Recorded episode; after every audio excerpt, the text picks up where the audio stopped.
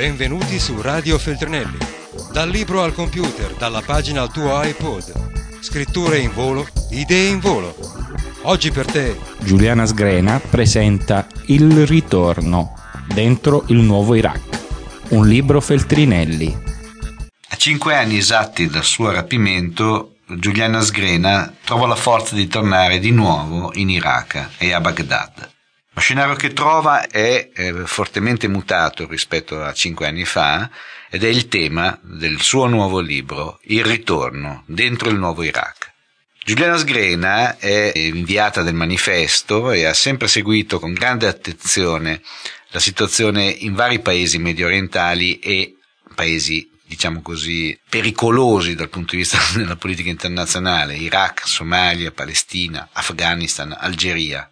e si è sempre interessata con grande passione chiaramente alla condizione femminile, alla condizione delle donne. Collabora con Rai News 24, il settimanale tedesco di Zeit, la radio della Svizzera italiana, riviste di politica internazionale e tra gli ultimi due suoi libri pubblicati, Fuoco Amico, un libro pubblicato da Feltrinelli nel 2005, tradotto in numerosissime lingue in tutto il mondo, e Il prezzo del velo, pubblicato un paio di anni fa, sempre da Feltrinelli, addirittura tradotto nei paesi arabi. E visto che abbiamo qui Giuliana Sgrena, la prima domanda che le facciamo è appunto questa. A cinque anni esatti dal rapimento, da quella vicenda drammatica in cui era morto anche Nicola Calipari, quale Iraq hai trovato rispetto appunto a cinque anni fa, che poi tra l'altro è un paese dove da quel che so, eh, sono almeno vent'anni che eh, periodicamente vai.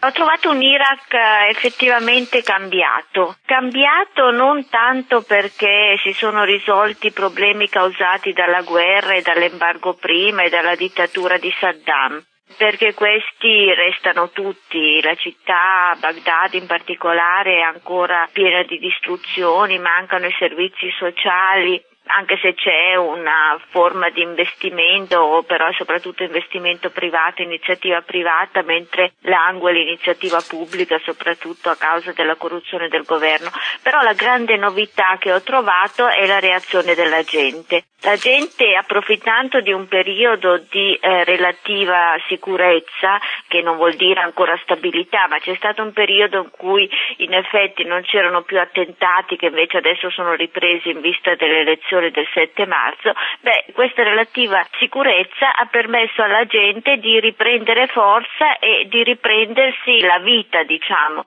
E questo riguarda soprattutto le donne che hanno cominciato di nuovo ad uscire, a riprendere le abitudini che erano le loro ai tempi di Saddam, perché il regime di Saddam era molto repressivo, ma garantiva alle donne molti diritti. Il codice della famiglia è infatti uno dei più avanzati del mondo arabo e musulmano. Quindi queste donne hanno ricominciato a uscire, a togliersi il velo, a guidare la macchina, cosa che era stata ultimamente impedita loro e questo dà la sensazione di una forza del popolo iracheno dovuto al suo passato laico e anche alla sua cultura millenaria che a me ha dato l'impressione che è un paese che certo ci metterà del tempo, degli anni, forse dei decenni, ma ha in sé la forza per riprendersi anche dopo queste esperienze così drammatiche. Ecco, alcune tra le pagine più belle e toccanti del libro sono dedicate alla questione degli esuli eh, o comunque delle persone che sono andate via dall'Iraq a seguito appunto del conflitto e poi dell'arrivo americano e del terrorismo islamista eccetera. Ebbene, Damasco, come noto, ha un quartiere eh, sostanzialmente abitato da profughi iracheni, così anche in Giordania, non solo in Siria, ci sono milioni di profughi. Ecco, questa questione è uno dei grandi temi che nel libro emerge con forza. Ecco, che cosa ci puoi dire? Eh sì, questa mia visita ai profughi è stato un po' il modo con cui io mi sono riavvicinata all'Iraq, perché per me non è stato facile riavvicinarmi all'Iraq dopo la mia drammatica esperienza. E quindi in qualche modo andando a trovare i profughi ho sentito una certa complicità tra me che volevo tornare a Baghdad ma non avevo il coraggio e tutti questi profughi che anche loro erano usciti dall'Iraq perché erano erano in uno stato di forte emergenza, di grande violenza, però erano tutti profughi che speravano di ritornare presto in Iraq, soprattutto a Baghdad perché la maggior parte degli esuli o sfollati interni erano andati via da Baghdad. Quindi con loro ho sentito un po' una condivisione di questo mio desiderio e impossibilità di tornare a Baghdad perché allora per, anche per me Baghdad era ancora molto lontano. Devo dire che i profughi iracheni sono molto diversi dai profughi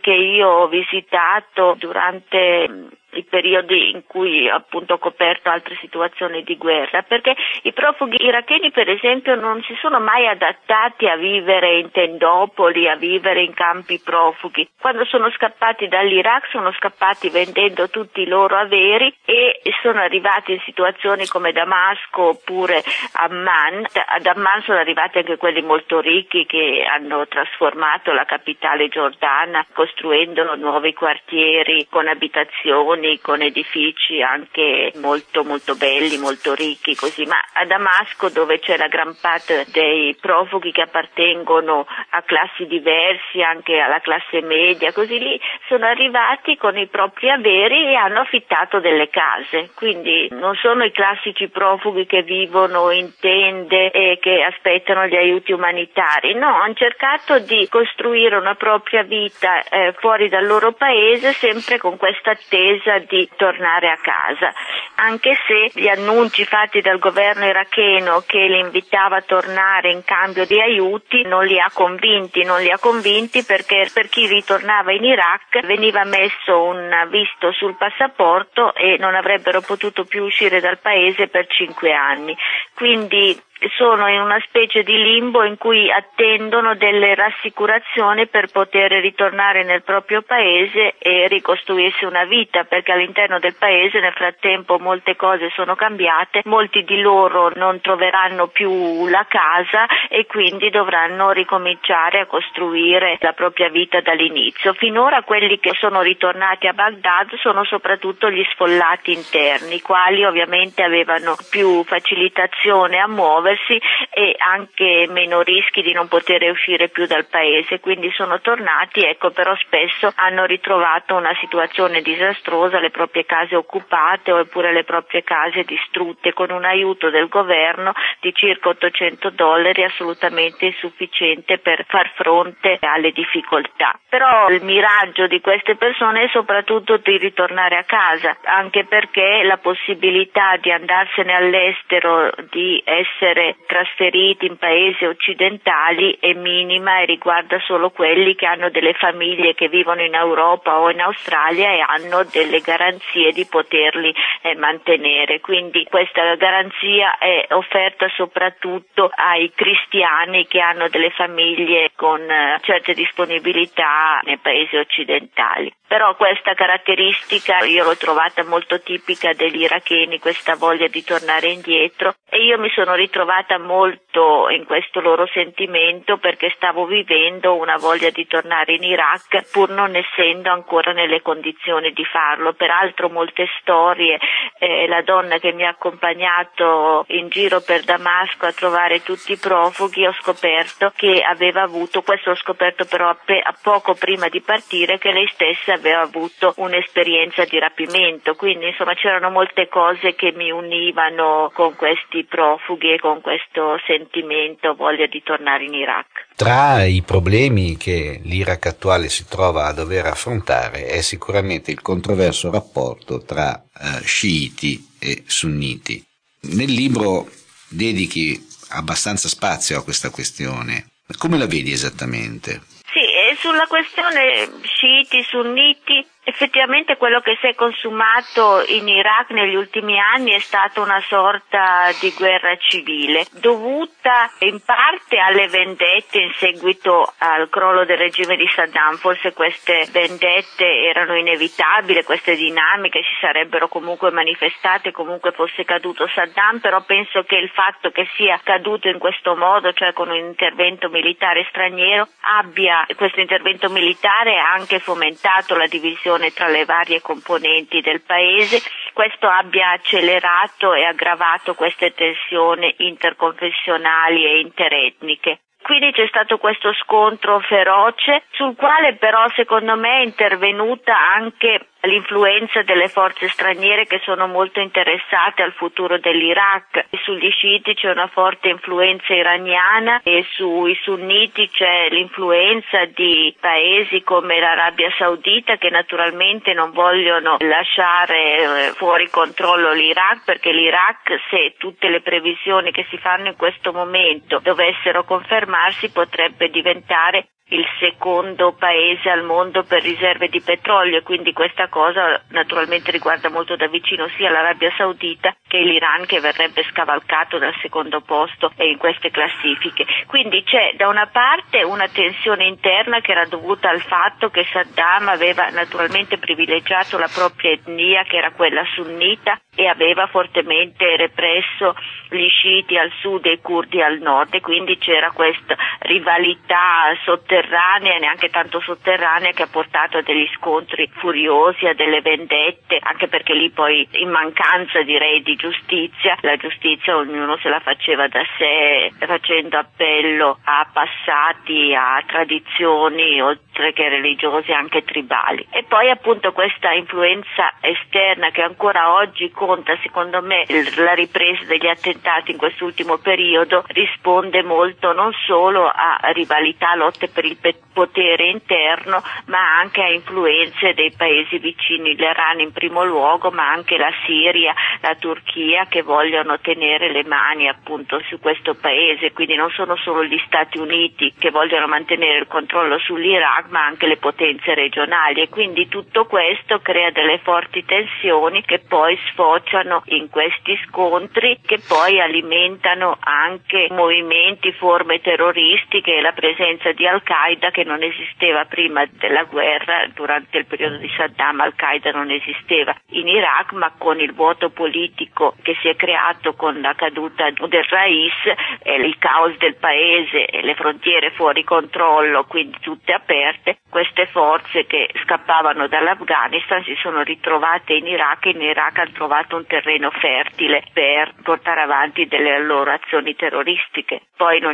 una certa fase questa presenza era diminuita non tanto perché erano stati bloccati dagli americani, ma perché gli americani avevano pagato dei gruppi tribali perché facessero fuori Al-Qaeda, però alcune cellule sono rimaste e adesso sono in azione appunto in vista delle elezioni per contrastare alcuni, alcuni partiti di potere oppure partiti che vogliono eliminare le forze principali che stanno al potere in questo momento. Quindi questa lotta per il potere adesso è evidentemente molto forte, così come non è stata sconfitta la logica di divisione del paese in tre parti, il sud sciita, il centro sunnita e il nord curdo, però nello stesso tempo io ho notato appunto questo mio ultimo viaggio che cominciano per la prima volta a presentarsi sulla scena politica anche forze laiche interconfessionali e intereti good. E questo fa sperare in una ripresa di una visione unitaria del paese e soprattutto al di fuori delle appartenenze etnico-religiose, anche se è difficile pensare che il Kurdistan faccia dei passi indietro e voglia rinunciare alla propria fortissima autonomia, però almeno sul piano religioso sembra che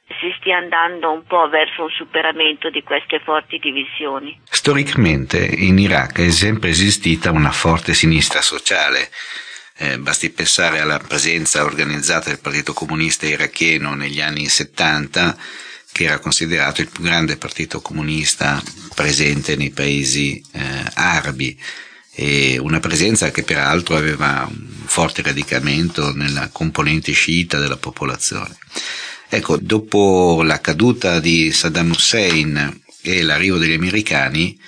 nel libro parli di un ritorno della sinistra sociale, della, di, di, presenza insomma di sinistra diffusa nel paese. Ci puoi chiarire meglio la questione? Eh, sì, eh, l'Iraq è appunto il paese che aveva visto la nascita e la crescita del più forte partito comunista in quell'area e c'erano città come Nassiria dove il partito comunista era arrivato ad avere anche il 70% dei voti Poi naturalmente questo partito comunista dava fastidio, così è nato il primo partito religioso che era il partito Dawa, che è il partito del premier al-Maliki. E eh, soprattutto eh, dopo una prima fase in cui era stato tollerato Saddam ha visto nel partito comunista e ne, soprattutto nei militanti comunisti un nemico da battere quindi i comunisti sono stati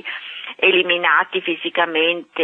il numero dei, dei comunisti uccisi è stato molto molto alto altri sono fuggiti all'estero altri ancora si sono rifugiati quando è stato possibile quando il Kurdistan ha raggiunto una certa autonomia, si sono rifugiati in Kurdistan e lì hanno ricostituito il proprio partito. Devo dire che subito dopo la caduta di Saddam le prime sedi che si sono aperte sono state le sedi del Partito Comunista però questa immediata ripresa di attività politica, poi bisogna dire che il Partito Comunista aveva con sé anche molti intellettuali, molti che sono all'estero, ma anche molti che erano rimasti all'interno e che avevano in qualche modo agito sotterraneamente oppure avevano cercato di mantenere un proprio spazio nonostante il regime molto repressivo. Tuttavia questa attività, anche l'attività sindacale, così non ha corrisposto immediatamente a una presenza di questo partito, di queste forze sociali in termini di rappresentanza elettorale, rappresentanza nel Parlamento. Forse perché hanno dovuto fare delle scelte che la base non sempre ha condiviso. La scelta è stata quella di partecipare a questo processo di transizione che per molti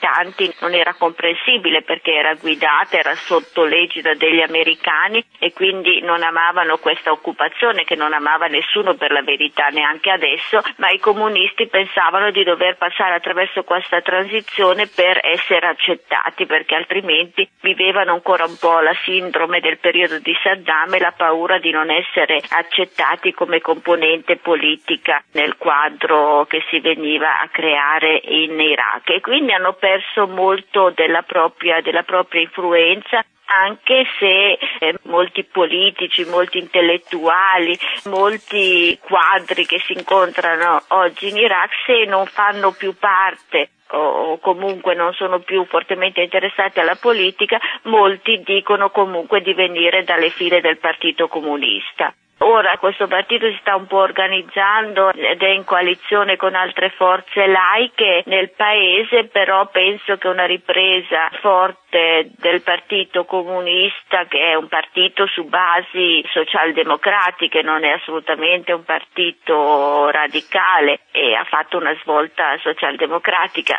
e potrebbe anche avere un suo ruolo in questo momento perché è un partito che nonostante avesse una base molto forte tra gli sciiti però ha sempre avuto al proprio interno sia sciiti che sunniti che curdi, quindi va al di là delle divisioni etniche e confessionali. E in questo momento in cui c'è una ripresa di voglia di affermare l'unità dell'Iraq potrebbe avere eh, un proprio ruolo ma penso che non sia immediata questa ripresa, che per la situazione che si è creata dopo la caduta del regime di Saddam, con una presenza molto forte dei partiti religiosi, il passaggio direttamente a una forza completamente laica non è così immediata, anche se le ultime cose che ho sentito in Iraq da parte della popolazione è un rifiuto della religione nella politica mentre la prima fase dopo Saddam era tutto religione, politica, politica e religione, quindi tutti i partiti religiosi andavano molto forte, adesso la gente si è stufata di questo, tant'è vero che per esempio il partito Dawa, che appunto come ho detto era il principale partito religioso, il primo partito religioso dell'Iraq, adesso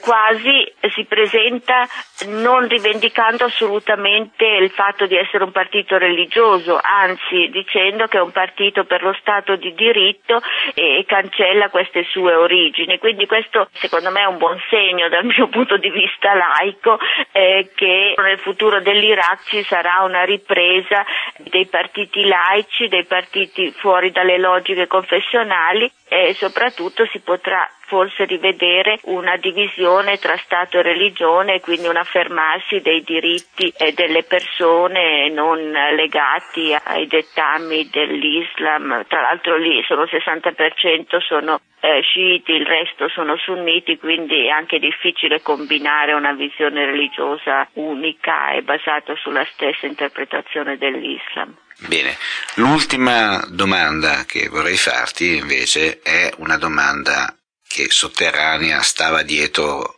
tutte le risposte, le, eh, tutti i chiarimenti che hai dato, e cioè qual è il ruolo americano oggi in Iraq. Se pensiamo ad esempio alla strategia di Bremer all'inizio, che è stata appunto una strategia da caterpillar, che ha distrutto la Costituzione irachena, ha imposto un governo dove è stato smobilitato totalmente il ruolo del vecchio partito Ba'ath anche nelle sue strutture intermedie, ma ha determinato una situazione di caos enorme questa strategia, come è noto, in pochissimo tempo è stata, come dire, smentita dalla realtà dei fatti e poi ultimamente radicalmente, come dire, rovesciata dalle strategie militari seguite dal generale Petreus, no? che sono state quelle di accordarsi con gli anziani dei villaggi in particolare nell'area controllata dai sunniti e quindi avviare per certi versi una sorta di riconciliazione del paese. Ecco, secondo te il ruolo americano oggi va direttamente nel cuore dei problemi di carattere economico oppure ha una presenza anche più diffusa e significativa nella società o comunque nel governo e nelle amministrazioni del paese? Non è così chiaro il ruolo che stanno avendo gli Stati Uniti in questo momento in Iraq. Da una parte c'è stata questa ammissione di errore fatto da Petreus subito dopo l'inizio dell'occupazione che è stato quello di sbaraccare tutte le strutture che erano quelle in grado di garantire una continuità anche per l'occupazione e garantire un controllo del paese perché eliminando il partito Baath che era quello che controllava capillarmente tutto il paese, mettendo fuori legge il Ministero della Difesa e il Ministero dell'Informazione veramente voleva dire sbaraccare tutto e fare un vuoto politico che non è servito non solo agli iracheni ma nemmeno agli occupanti. Quindi su questo c'è stata una missione di errore quando appunto Petreus ha cercato di riallacciare i rapporti con alcuni gruppi sunniti perché poi il grande caos era soprattutto nella zona sunnita, gruppi sunniti tribali ma tra questi gruppi tribali c'erano evidentemente evidentemente anche molti ex battisti che facevano parte dell'esercito di Saddam, tant'è vero che in questi gruppi si contavano circa 100.000 uomini che sono stati pagati da Petreus e anche armati per combattere Al-Qaeda. Questo sul piano militare, ma non solo sul piano militare, infatti c'è stata una ripresa dei rapporti con uh, quelli che restano i capi del partito Baath, quindi anche un riconoscimento sul piano politico e che non si può fare a meno meno di recuperare quelli che erano, diciamo così, i quadri del partito Bad, perché c'è anche un problema di gestione del paese. Il paese era gestito soprattutto da sunniti al partito Bad e sono quelli che hanno la maggiore conoscenza di tutte le strutture del paese. Quindi gli americani stanno trattando, si dice, anche con esponenti del partito Baath a Damasco e oltretutto quelli che sono stati ingaggiati per combattere Al-Qaeda, cioè i gruppi tribali cosiddetti consigli del risveglio, molti di questi combattenti avrebbero dovuto entrare a far parte dell'esercito iracheno. E su questo però c'è uno scontro col governo iracheno che invece vuole mantenere assolutamente la supremazia e il controllo dell'esercito che per ora è formato soprattutto da sciiti e da curdi, i curdi al nord e gli sciiti al sud. Quindi su questo c'è un contrasto tra gli americani e il governo iracheno. Comunque la presenza degli americani è ancora forte anche sul piano politico, per esempio l'ultima legge elettorale è stata approvata alla fine per le pressioni americane e seguita passo a passo nella sua formulazione dagli americani. Quindi c'è da una parte un controllo politico, un po' meno un controllo del territorio perché molte zone sono state abbandonate dagli americani, anche la stessa Baghdad, insomma non si vede più un americano in giro, però si sente che ci sono perché invece gli elicotteri continuano a sorvolare Baghdad e quindi è una presenza un po' diversa da prima, però è una presenza che si sente. E poi naturalmente c'è la questione degli appalti per la concessione dei giacimenti petroliferi alle compagnie straniere eh, giacimenti che per ora sono stati dati in appalto a compagnie miste, non solo occidentali, non solo americani, infatti una grande fetta è andata anche alla Cina per esempio. E quindi su questo terreno per ora c'è una distribuzione diciamo così abbastanza equilibrata delle risorse energetiche, anche se per ora è stato però dato in appalto solo il petrolio del sud, perché tutta la zona centrale, soprattutto i campi petroliferi di Mosul, siccome si trovano in una zona che è ancora poco sicura, questi giacimenti non sono ancora andati all'asta e quindi sono ancora da distribuire. Sappiamo che il controllo degli americani è molto forte in Kurdistan e nella zona del nord dove ci sono stati scoperti anche anche nuovi giacimenti, quindi può essere che gli americani si riservino un maggiore ruolo in quella zona. Comunque è chiaro che non se ne andranno mai dall'Iraq perché stanno preparando delle grandi basi dove comunque resterà un controllo, ma dovrebbe essere un controllo che non rappresenti più un rischio in prima persona in tutte le questioni quotidiane, ma una presenza per garantire gli interessi economici e in qualche modo avere un'influenza influenza anche sulla vita politica del paese. Grazie mille Giuliana, e auguri per il tuo nuovo libro e grazie ancora grazie. Per, per tutto. Grazie. Radio Feltrinelli, tieni la mente a sveglia, non smettere di leggere, resta collegato a questo podcast.